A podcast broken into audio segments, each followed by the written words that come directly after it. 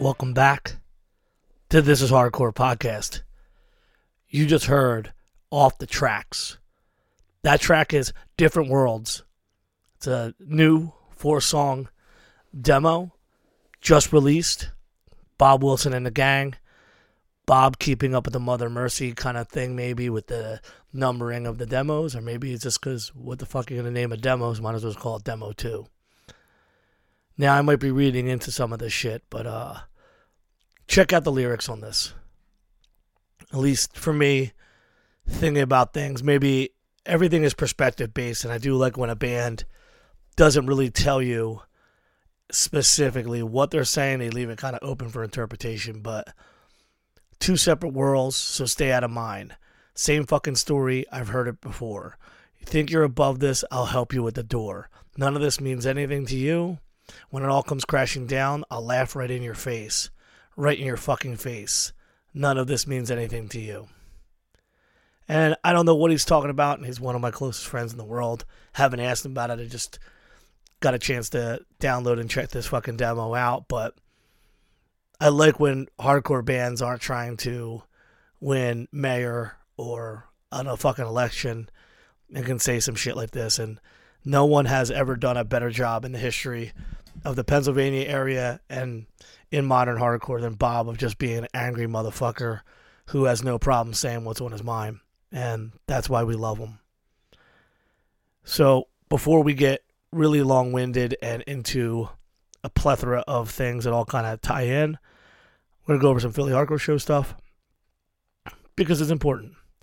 Tomorrow, Seed of Pain, Simulacra, Killing Me, Off the Tracks, and Last Wishes. Now, you'd be a fool to miss this one. Pretty simple. You'd be a fucking fool.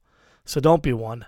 Make sure to get your ass out to the show. It's going to be, there's a lot of times, especially towards the end of the summer, because in Philly, you get that post, this is hardcore, like, slowdown, but I'm telling you, this shit is fucking going to be awesome. I'm excited just to see everybody again. It's been a rough couple weeks for myself, and getting back into this whole thing. Make sure to go to Philly HC Shows on Instagram, Twitter, and on our website. Also, Jesus Christ, we have a lot of shows. God bless Bob Wilson. God bless Ben Soupy, AX, BX, Chris, everyone putting things together. Next Friday, actually. It is Selling Us Fire in the Blood, Street Struck, Scrutinizing Last Men Out. Then we have another show, Fraud, Please Die, Without Peace, Bridge Under Fire, and Common Icon. That's at the Media VFW on the Saturday. And then I guess this is a Sunday matinee, Concrete, Gloves Off, Street Struck, Pure Bliss, Born from Demise. And then this is one right around, I guess it'd be Labor Day weekend. Media VFW again, Reaching Out, Killing Me, Garrote, and Crashing Down. Then the next day, Not One Truth, Conduit, and Last Man Out. September 9th at the Yuki, we got the Casey Train, Sanguisugabog, Body Box, and Gloves Off. Then we have Montclair, Big Shot, Deal with God, 9/11. We got Creeping Death, November 12th, with 200 Stab Wounds, Age of Apocalypse, Simulacra, Tribal Graze. Then we have the Photo Club, Ultralight, Paradox Blonde, Holy Mountain. So this show is constantly coming. Make sure to check out PhillyHardcoreShows.com. Make sure you support the Instagram and the Twitter. And keep hitting us. If you're a new band, you want to play, hit people up. We have tons of shows. So much more going on. And I think we're maybe 2 weeks out from Bob Wilson's great announcement of FYA. Carrying on the amazing legacy of his fucking hard work in Florida, giving us the beginning of the year, a weekend of hardcore, and just seeing some of the bands that end up some of these days is absolutely going to be something that everyone's going to go to. So support. And life isn't always easy, and sometimes I have to know when I can't push myself harder than I can. So I took last week off, work stuff, life stuff. I just was, and heat kills me, emotional, mental exhaustion, and I just needed a week And it's hard because I said I was really trying to keep on schedule with this stuff, but I'd rather get a couple more hours of sleep and recuperate and rethink things and just push forward and put out something that I wouldn't enjoy. So sorry for anybody who misses the episode. And I don't know. I think right now, if I'm maybe only 2 or 3 weeks away from where I should be at 100 episodes, but because I missed a couple weeks, but it is what it is. Today we are going to be talking about some things in hardcore that I think come off in the social media space as more aggressive than if they could hear these words. So some of the things that really have been like running through my head is the weird way that people communicate on social media, and then some of the things that I've seen and some of the ideas that I've had regarding hardcore, which we probably already talked about on here. Maybe I didn't, but needless to say, I just want to jump into some stuff. We'll ramble on a little bit, and then I'll let you guys go. All right? So when This Is Hardcore started, 2006, I had this nice little write-up. And it was like, this is just a hardcore show.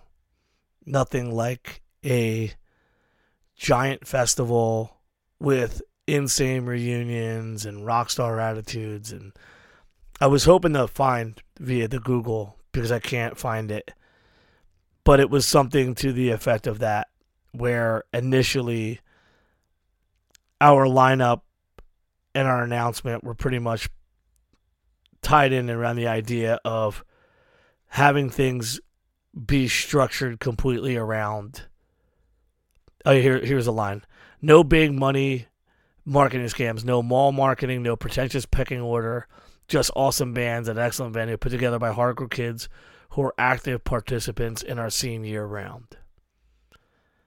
I might have said something about no reunions and stuff like that, but everybody who is aware of hardcore music, a fan of it, whatever, they have the opportunity at any given time to do something towards a goal of their own aesthetic pleasing or their own traditional, whatever their value set is. And then what really happens is, in time, whether it's success or failure, whatever the inertia that started it off, things shift and change. So a guest of our show, who I still haven't done a part two with, Mike Gitter, and wrote something about the last Sound of Fury and said, like, this is amazing. And there was no reunions, just current bands. And I felt a little like, oh, damn, dog, what are you saying, dog? But, I mean, the thing to recall is that anytime someone does something in hardcore, they're going to do it with their own eyes. And in fact, anyone listening who hasn't done anything, whether you want to start a zine, draw a flyer, book a show, stop starting new bands. Please don't start new bands. There's too many. I always say that every time, but it's the truth. You're going to do it in your own vision. And ultimately, I started off saying that because I felt as if some of the attention at the time in 2006 wasn't put towards the band's hustling and the band's grinding. And it was in too much of the over-established bands. And I thought what really needs to happen in hardcore is to take things back to when, you know, it is more of a working class, smaller hardcore thing at the beginning, but it was real. You know, we got lucky.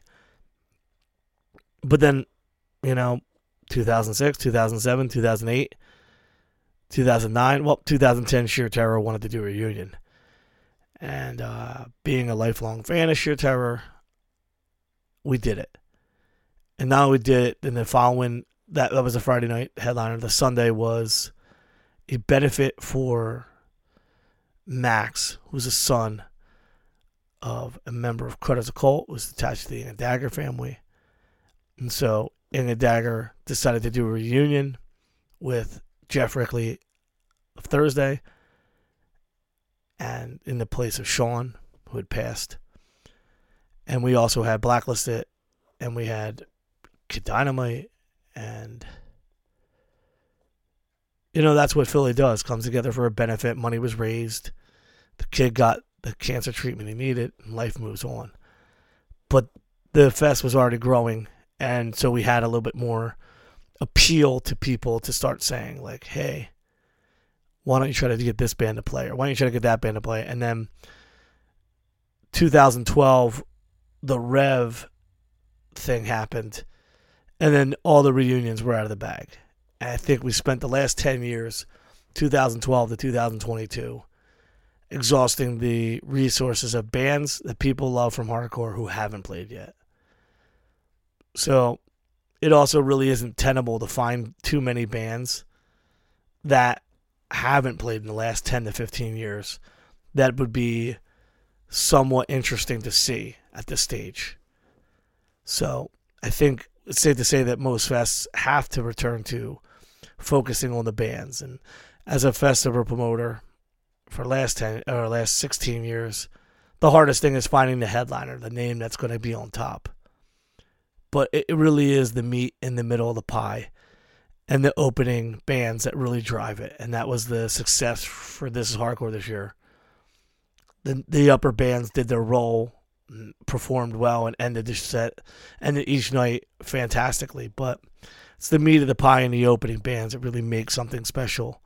But it's also the camaraderie, and it's the settings, and it's the people, and everybody who does their fest is going to do it their way. So I saw Gitter say that, I'm like, damn dog, why you going there? And there was a lot of social media regarding Sound of Fury, and there should be. The thing was a massive event, massive success, and kudos to them. I think the thing that needs to be understood whenever somebody does something is there's never one right way to do something. And what is done by FYA will not be done by LDB. Whatever's done by LDB will not be done by This Is Hardcore. And the same thing for Sound of Fury. And it's in these direct differences that give each event what it really has for the audiences locally, the ones who travel, and for the bands. It'd be kind of weird if, you know, there's probably like 4 or 5, maybe this year was probably 6 or 7 bands at the most who played both Sound of Fury, This Is Hardcore, maybe as well as FYA. 6 at the most.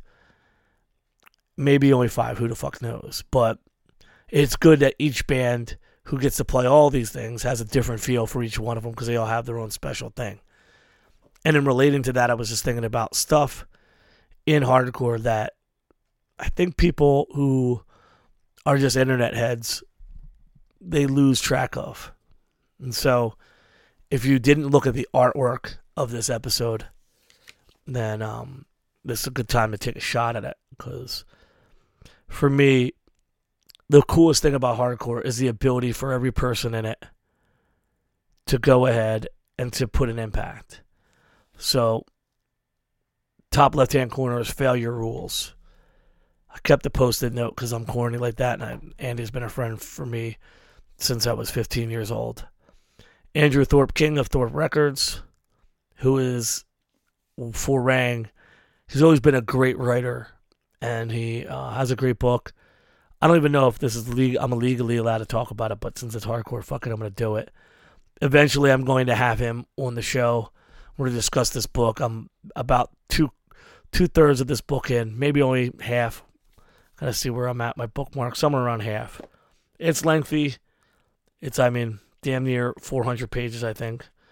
And it's fantastic. And there's a lot of really great wisdom that I think that people could gain from it, and we're definitely going to have them on the show. Then we have this book by Adam Wilson. Not so much a well-known book, I don't think, but fucking fantastic book. This looks like it was self-released, even though it has his ISBN number, and I definitely recommend it. The Journey Through LA Punk, Rock Gangs, Safety and Numbers book was fucking fantastic. And then the bottom two, this is the Rebirth fanzine, which came out right at This Is Hardcore. And I mean, there's a fucking picture literally a fucking brick house, a band from our neighborhood. And here it is, you know, Bob Wilson giving credence to all the PA hardcore bands, Freight Train, Upper Hand, Cannon, Brick House, and Christ. And he did a great job of legacy talking to these bands. And this is a fantastic, completely 90s looking fucking zine when it was, you know, it's stapled together, it's white print, it's fucking fantastic, easy to read. And I think, I absolutely think that you need this. You really do. You really fucking do. And it's just cool to see zines returning. And there's a great picture of the Ninth Circle guys all at some show that we were all at for sure. I can't tell the background exactly where the hell we were at, but just one of these fucking like great fucking moments to see everybody back on this picture. Just fucking fantastic. Some old friends, some dead friends. And then this is a brand new fucking fanzine. Nikki out of Los Angeles annihilated the high end of quality, like the glossy. I don't know how they did it, but God bless them for doing this. You know, the amount of glossy, awesome pictures and presentation. This just feels like when people really start to put a lot of effort into zines. And some great interviews, interesting things to cover, stuff from Spiritual Cramp to Dan O'Mahony, just fantastic. And was gifted this by Nikki, who said her zine's coming out. And just another quality product. And all of these things share one thing in common that beyond the hardcore scene is that the person had a dream and a vision to put something together and to make it fucking happen. And they did it. They did it to their means, to their ability, to their aesthetic values, culturally representing the aspects that they want to celebrate and support. And that's really the commonplace of anything that really happens for the most part. I'm not going to get negative yet, but I will get negative. The thing that comes with this is that understanding is you can look at the Safety in Numbers book and be like, oh yeah, of course this guy had to get a blah, blah, blah, blah, blah. Like there's always something, there's something negative you can take from any of this. To be honest with you, I loved reading this and I loved the stories. I loved a lot of the little history, and I've added some serious fucking notes to conversations that I've been waiting to have with people from LA to just add another level of depth to them. Just absolutely fucking fantastic. And then, you know, from my involvements in hardcore crews, it's always interesting to read about things from way back. It's fucking fantastic. Andrew King, I mean, there's so much cool shit, and I don't want to get too far ahead into that because we're going to have him on the show, but I mean, not only is this book like legit, like it feels like a fucking book. Fucking, you know, you could fucking bop somebody in the fucking head with this thing, and it's cool as shit. The cover is cool. Everything great about it. And Andy's a really intelligent person. He went to college, and he really did a lot of work on this. So I think that, to me, thinking about a friend who I've seen in the pit at shows for years, who became a record label guy, later put out a Punishment record, to being involved in Lumberjack distribution and Thorpe Records, to releasing a book, it's fucking fantastic to see someone cover something like this. And even then, people could detract. Oh, you know, what is this? What is that? And yes, I decided to specifically juxtapose the look of the Rebirth fanzine with the Today Forever fanzine, because they both came out relatively at the same time. Two completely different ideas, two completely different aesthetics, and they both work. And in the world of the internet, you post this, and someone has to pick. someone has to say, oh, this is good, this isn't good. Or someone has to come out and say, this is why I like this better. And you know, presumptuously, you know, people make a lot of following statements after that, you know, like, oh, you know, like, well, if you say that, then this means this. It's like, I can say Sound of Fury was a giant success for the event coordinators, the people who put it on, the bands who got to play, but it's not something aesthetically that I would even attach to being like, oh, this is like my perfect idea of a hardcore fest. It looked like a dusty Woodstock meets Warped Tour kind of thing, but everybody played, everybody had fun, so it was a positive success. Aesthetic value is important, and like we used to say in the Sunny one time, people were talking shit about things I wouldn't book, specifically wouldn't book certain bands by their opinions. Sunny's, being that he was a moderator on Facebook back when people actually used Facebook, wrote, well, then book your own fest. And they took it as I said it, and everyone lost their fucking mind. And so maybe if I wasn't the guy doing This Is Hardcore, and I went on Twitter and I said something like, oh, Sound of Fury is cool and all, if you like blah, blah, blah. Then someone's like, well, then, you know, why don't you do that? And it's like, well, that's why I do the fest. I do my version, and I would never hold Sound of Fury to that. Their shit was a success. The people who played were happy. The people who went to it loved it. And that's all that fucking matters.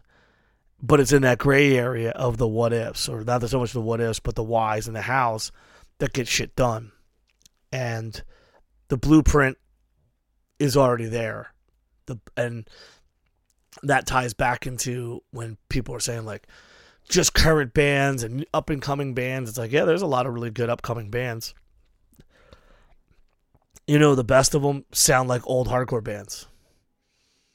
The best of them truly take some of the best inspiring shit. Like, you know, Mindforce, just Mike Shaw knows the Leeway catalog back and forth, you know, and that New York hardcore sound is just so fucking prevalent in those riffs. Jay is a fucking master with timing and lyrics and just knowing what to sing over, what to let bounce. But Mindforce being one of the powerhouses of the current day, their stuff is deeply rooted in the past. So when people say things like, oh, no reunions, I'll say, no, it's not important to base an entire thing around a reunion, but let's not throw away the whole fucking past, because there's a ton of internet crap birthed by people who spent more time listening to stuff via YouTube and creating micro genres, and that's how that stupid term beatdown came about. Some idiot on the internet wrote it. It's just as dumb as the people who didn't have a term for all these emo pop metal bands, so they started calling it post-hardcore. When we know Quicksand and Into Another and all that stuff, that was post-hardcore. Can't be two separate things. One was there, but you know, the poser is the person who in the early 2000s didn't know about what was going on 10 years before that, didn't even know that was already a term. But yet that term runs rampant and people still use it embarrassingly. It's always easy to give terms to things. I've seen some kid talking about straight edge hardcore bands with X's, and I'm like, oh, that's a Hate Thousands sound. It's like, no, that's Hate Thousands is a fucking group of people from fucking Europe who were trying to sound like American bands. So it's not the same thing. And most people in America weren't playing in some of these XX bands. They may have heard one or two of those bands, but not everybody was all about it, because it's an anachronistic revision of hardcore that the internet does way too much of. And people like to create these micro genres or create these scenarios or just act like they know. And it's like, dude, you know, you're on YouTube. You're a YouTube person. Go to a show, mosh for the band, start your own band, but don't speak from an experience that you don't have. Don't just try to create a genre. You don't have to always know everything. I tell you all the time, I don't know shit. This is all opinion based, and we're 20 something minutes into it, and I hope that you disagree with at least half of what I said. But it needs to be said that a lot of the things in hardcore today shifts greatly. There's bands like the Raw Brigade. The motherfuckers kill it. They are true to hardcore, true to the spirit of a band who just doesn't stop trying to figure out a way to push themselves. It's fucking so fantastic. Literally so fucking fantastic. And I think that hardcore does need more of the Raw Brigade than the band that has been around for not even a year. They've got a manager. They've got big guarantees, but they can't fulfill them. People still don't know who they are. But that's that new internet ideology. You're not going to be taken seriously if you have a manager. You're not going to be taken seriously unless you have a booking agent. No, you need to get signed. And it's just wrong. There's so many things that are wrong. Wrong because it doesn't make sense and it's not applicable. It's just commonly regurgitated fucking nonsense. And there's a lot of that in the internet that just drove me fucking nuts. I see people every day, oh my God, I never would have thought ever in my whole life my band would be playing with blah, blah, blah. It's like, yo, pussy, your band sounds like this. That bigger band that's important sounds like that. You guys are working hard and you're playing in a town where people know you. Eventually, you're going to open for them because that's fucking hardcore. But there's been this gap where this internet shit has pushed people to overthink and aggrandize and, kind of put themselves over in a weird, humble way. Like, this has been the greatest moment of my life. It's like, is it really, though? Is it really, though, to open for some band? Like, stop. I'm a Xennial, but at times I feel like a boomer because I look at this stuff and I just go, this is stupid. This is just semantics. And I'm actually glad that today's culture doesn't really write zines because it'd be so fucking boring or banal or just jockeying. I miss the part about zines where people talk shit about demos. I've said this a million times, but zine culture of 1980s and then into the 90s would have broken the hearts of every person who has a band right now. No band was safe back then. Oh, you're a popular band on Victor Records? Yeah, we're going to rip them apart. Oh, you're this DIY band that kills it. Yeah, but, you guys suck and your recording sucks. Your ideas are stupid and you're just trying to be some blah, blah, blah band from 1986 anyway, so you suck. No, the zine writers were absolutely, without a doubt, the hardest motherfuckers in hardcore. To the point where some of them had to hide their names and shit because people wanted to fuck them up. But without that cynicism and criticism, today, every record comes out, it's great. Every band kills it. You can see a band playing in front of 10 people, they kill it. I've said all this shit before, but it is stuff that it's like we keep going in these circles. And, again, going back to the reunion things, the good thing about reunions is that people get to see things like Judge. Texas is the reason, Youth of Today. As we've talked to people on this podcast before, the Youth of Today Break Down Their Walls tour was life-changing for an entire generation of hardcore people. So Youth of Today playing is important because that is a base foundation band. And too much of hardcore is losing its foundation, in my opinion. I have to question somebody who tells me, oh, I just want to be in a fast hardcore band, but then you go on their stories and they're listening to Third Eye Blind and the most god-awful 90s grunge pop rock. It's like, are you really doing this? Is it really what you guys are about? Can't trust these kids who listen to garbage because their parents sucked and those parents were squares and they listen to square music and raise their kids on square music to write angry punk music. They just go through the motions.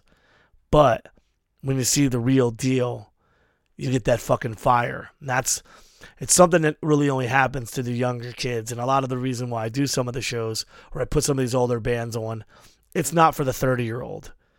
By 30, if you haven't figured out who Leeway is, you never really will. And you've wasted your life talking about hardcore if you don't fuck with Leeway anyway. But that being said, it's for the younger kids to get excited about a band. So I try not to trash people's dreams and make fun of them, so I don't write shit on as much shit on the internet as I used to, because I don't have time to fight with anime Twitter anyway. And anyone dumb enough to argue with someone who's got an anime name or goofy anime thing and no real friends, that you're just wasting time. And what you should be investing your time in is shit that means something to you. There's so many bands, so many good people doing some awesome shit. There's still new labels coming out. There's people releasing tapes. There's new people booking their own tours. There's so many positive things to invest your time in that the internet and going back and forth and arguing is a waste of time. And I jump in and say a thing or two, but then I got to get out of there because it gets dumb. The ideas expressed, you can't even trust that the people expressing them mean it. You don't know them. There's no point in any communication. But that being said, in my negative, my whole negative derail, is that without hardcore and its ability to not be controlled, everybody's going to do what they want. And you have the opportunity to do some really cool shit. Bob Wilson is a super fan of everything from this area and is a crate digging fucking investigator. Dude could work for the fucking FBI, unearthing cool shit, flyers, pictures, just some of the coolest shit ever. He's managed to pull up old flyers I made and just some of this cool shit. Just fucking great shit. You know, like literally just great shit that just made me really fucking happy to see.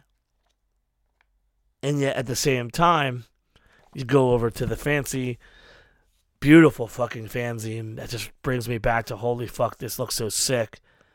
You've got top three, top bottom three, you know, they're just crazy.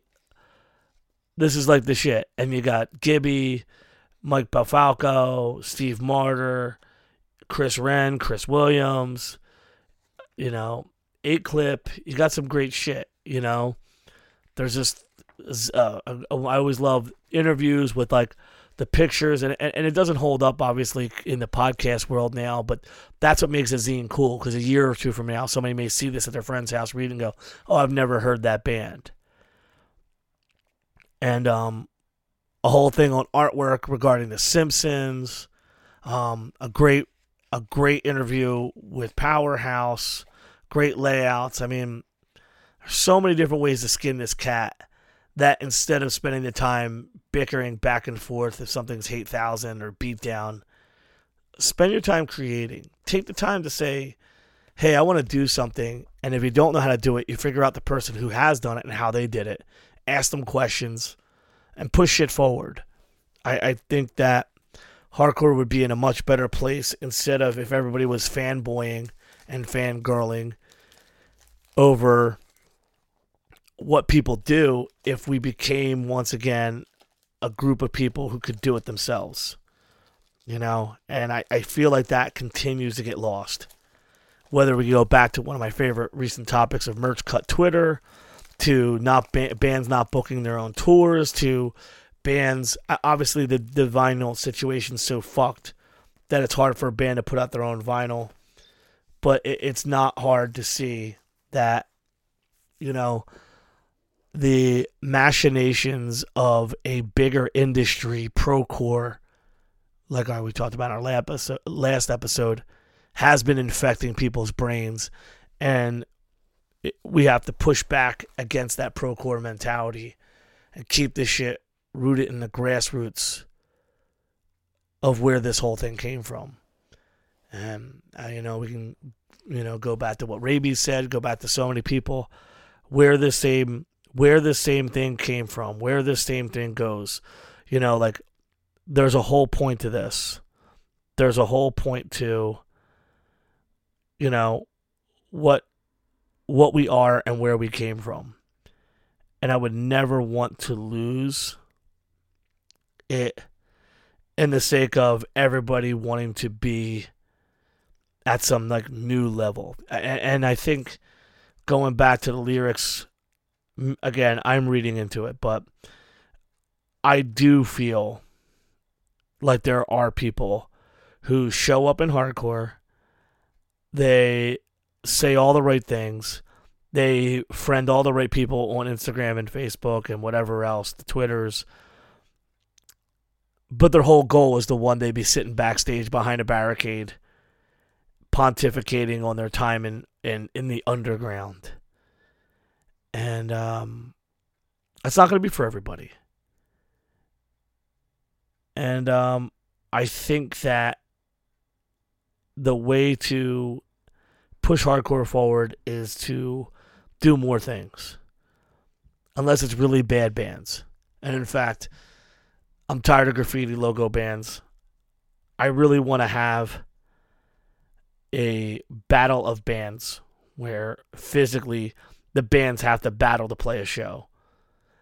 And I'm tired of the semantic, tough guy, hard knock life story stuff. We've got enough of them now. Let's go a different direction. You know, I see a lot of kids on the Instagram at Christmas in some big fucking houses, and a lot of kids who have never gotten into a fight, and a lot of kids who never had to worry about not eating a meal, singing some bullshit about how hard their lives are. Let's get back to some shit that is not LARPing, and let's focus on some cool shit maybe. I don't know. I love hardcore. I love the variations of it all. It's really the most interesting thing to me is the perspectives. You know, some people find some of the most god-awful music and demos from the time when I was coming up to be some of the greatest shit ever, and it just befuddles me, and then completely ignore some of the best of that time. And that's where, like, we'll go back to the YouTube thing. There's so much lost out of context when you just click a button and hear music, because you don't know if this band played 5 shows or 20 shows. My friend's horror show, they might have played 25 shows ever. 25 shows. I mean, it still beats Alone in the Crowd, who have now played 3 shows, but not by much. In fact, there's so many New York hardcore bands that either played every single show or played maybe 30 or 40 shows in 5 years and broke up. I have demos from bands from Queens that probably never left the boroughs. Might have played North Jersey. Might have played the Pipeline. Maybe went to Long Island, and that's it. And so you get the context there. You listen to the music, you like it, but don't over-aggrandize and like put these bands on different pedestals and just take it for what it is. I'd like to do an entire episode one day of just all these demos that I have from that period. I mean, we talked a little bit about it in the Ineffective Hardcore zine. And that's another big part of what I was getting into, why I put all these zines up here, is like, the best thing about reading zines, even if it's Maximum Rock and Roll, which Darren Walters, J-Tree, great episode we had, gifted me 2 giant boxes of Maximum Rock and Roll, and I've been reading about an issue a week, and just different perspectives, the shrewd ripping up of some of the most cool records, and then the support and glowing reviews from bands I've never heard of just because they're probably more DB or, you know, peace punk. Just shows you a level of like just perspective that cannot be recreated on the internet. I would love for someone to have to sit through the process of their band getting ripped up. And I had a joke about making one zine one time where no record gets a good review. And just see how the community today would handle the harsh reality of someone not enjoying something. Because on Twitter, if you say something terrible about a band, the legion of supporters come out of the woodwork. And I don't think art can exist without criticism. And I don't think that the underground needs an echo chamber. Now, consequently, on the other side of the fence is I think that there really is a division in hardcore. in a lot of directions, as there always has been. But in lately, it's there was a ton of bands who literally just live in some goofball Mr. T fantasy world where they wear all their laminates while they're at home and just only want to be on tour with barricades and buses, but somehow don't want merch cuts.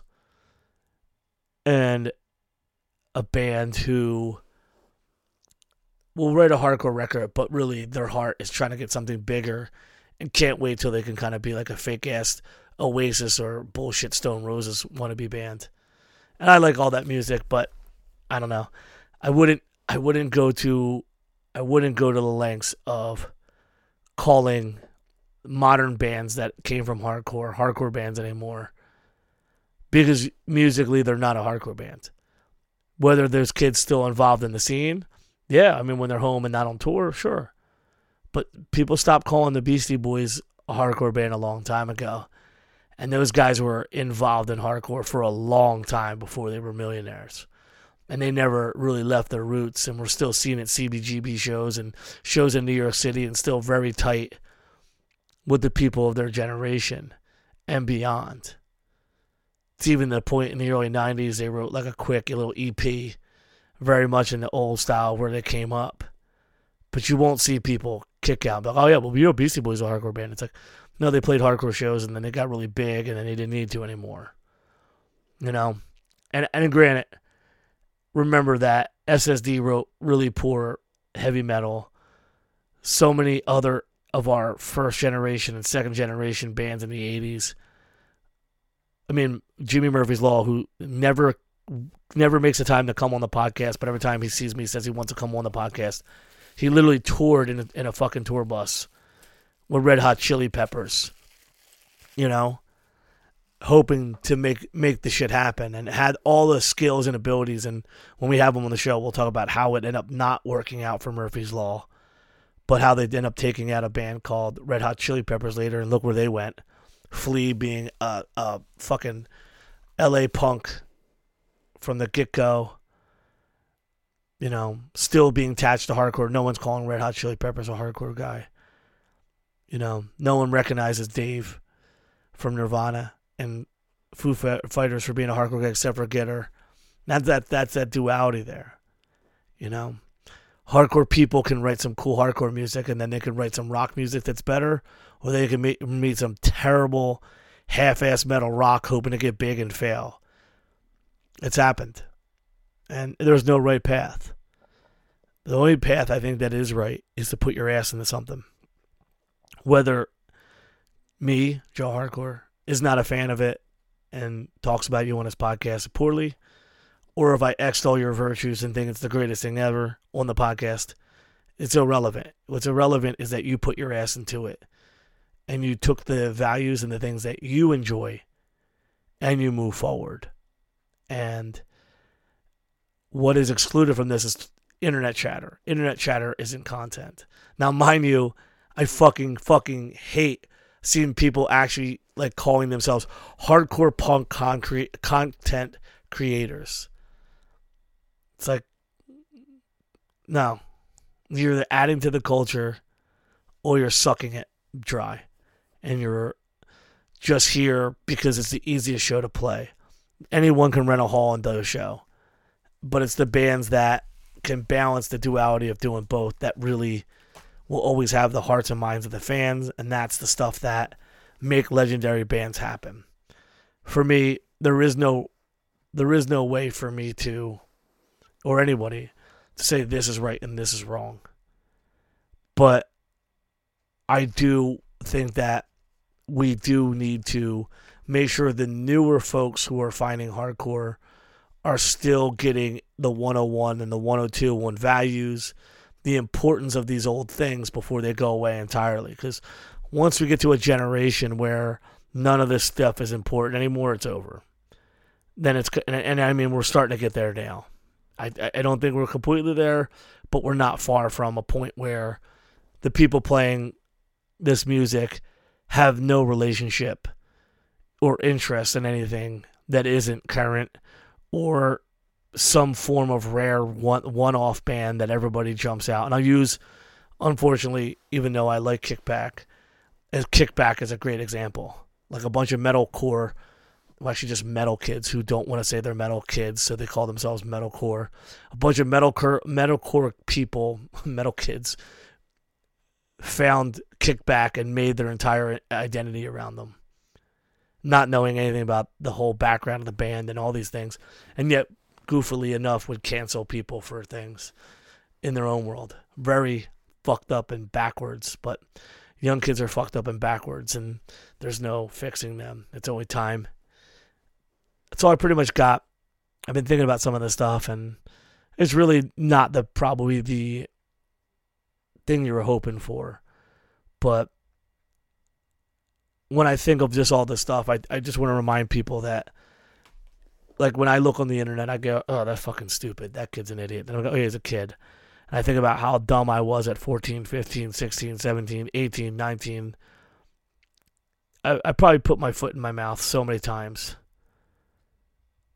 for so fucking long. So I am not, you without sin cast the first stone. It's like, I'm not casting stones, and I'm not saying I'm without sin. And I kind of have some empathy, but it's my job to, self-appointed job, to at least say that the smartest thing to do is to put some cool shit out to the world. Put some shit out there that is going to fucking matter. Make it the coolest shit that you can do, or the best thing you could do for your first try, you know, without stealing from Andy, without even having him on the show. Failure is not the end of the world. Not doing something that you want to do is failure. More important than anything. Saying, oh, I really want to do it, but being afraid, that's failure. But doing something because you believe in it, or because you like it, or because your 10 closest friends will think it'll cool and give you $1 for a fanzine, that's fucking cool. And that's way more fucking hardcore and way more in line with all this shit than a lot of this silliness that you see on the Twitter. I'm a little all over this one, and so I'll cut it short and just say that I've got some friends that have been checking on me. I appreciate you. This heat kills me. A lot of stuff at home kills me. But I've got fucking friends. And I've got people that matter check in on me, and life is good. We're going to push this shit forward. We've got some really cool shit in Philadelphia. Bob has his FYA. The lineup's fucking fantastic. So many bands have been releasing absolutely epic fucking records. And honestly, 185 miles south and a slew of other podcasts do a much better job of going over all the brand new records and full reviews, and they do a much better job than I do, which is why you don't see me do full-ass reviews of shit. But when I like something, I post it on this podcast, or if you want me to put something on this podcast, you can just hit me up. Again, in the end, hardcore is a lot like porn. You know when it's porn, and you know when it's not. And there's going to be some variances of what people think is pornography and what people think is hardcore. And I'm firmly in the place that there's a place for everything, but I'm not going to jump up and down for joy and celebrate shit that is just not in my aesthetics. I'm not going to say it's the stupidest thing in the world to say, I don't really think it has anything to do with what I'm up to, or it's not in line with my view of things, or, oh, I've seen this already, and none of these things add values to what we're doing, or doesn't retain anybody to be a part of our culture. It just pushes them to the point where they're just doing normal rock band shit and not hardcore punk shit. And I'm not a normal person. I'm not going to go to some fucking goofball show and watch some bands from the 1990s. I go to hardcore shows and the shit that I like. I don't want to celebrate whack shit. That's is what it comes down to. I'm not going to celebrate whack shit. I think too often people aren't allowed to say that something's whack. And I love fucking with these young kids who listen to this bullshit, terrible rock 90s music and jump up and down like, oh, this is so cool. It's like, no, it's fucking ass. And I've got some cool episodes in the works. I've got two halfway done And then I've started interviewing people for a fucking run, which I'm hoping to start in 3 weeks, maybe 2, of just Philly. We're going to have like a month or 2 of just Philly. It's going to be fucking fantastic. I've been working hard. I'm tired as shit. Love you. Thank you guys for letting me rant. Check out these things that are on the artwork. Check out Off the Tracks. Do some cool shit. Do things in the name of real hardcore, not pro-core shit. And honestly, if you're starting a band and your ultimate goal is to be Van Halen, just don't even bother playing a hardcore show. Get yourself a manager, make yourself some fucking TikTok shit, and see how hard it is to do it if you don't have to suck off the tit of an underground culture to get there. Because I'm going to tell you, it's a lot harder when you're not faking it till you make it. And that's the only reason why a lot of these fucking bands are here. Oh, well, we could play this show and we could play this role, but as soon as we get bigger, we'll be gone. And honestly, I'll say, you know, like Bob said it right, we'll show you the fucking door. Take care. Make sure to check out TIHC Podcast for any show notes. And get ready for the FYA announcement. Support PhillyHCShows.com and PhillyHCShows on Twitter and Instagram. And since it is August, just get ready because fall is going to be packed with shows. Take care.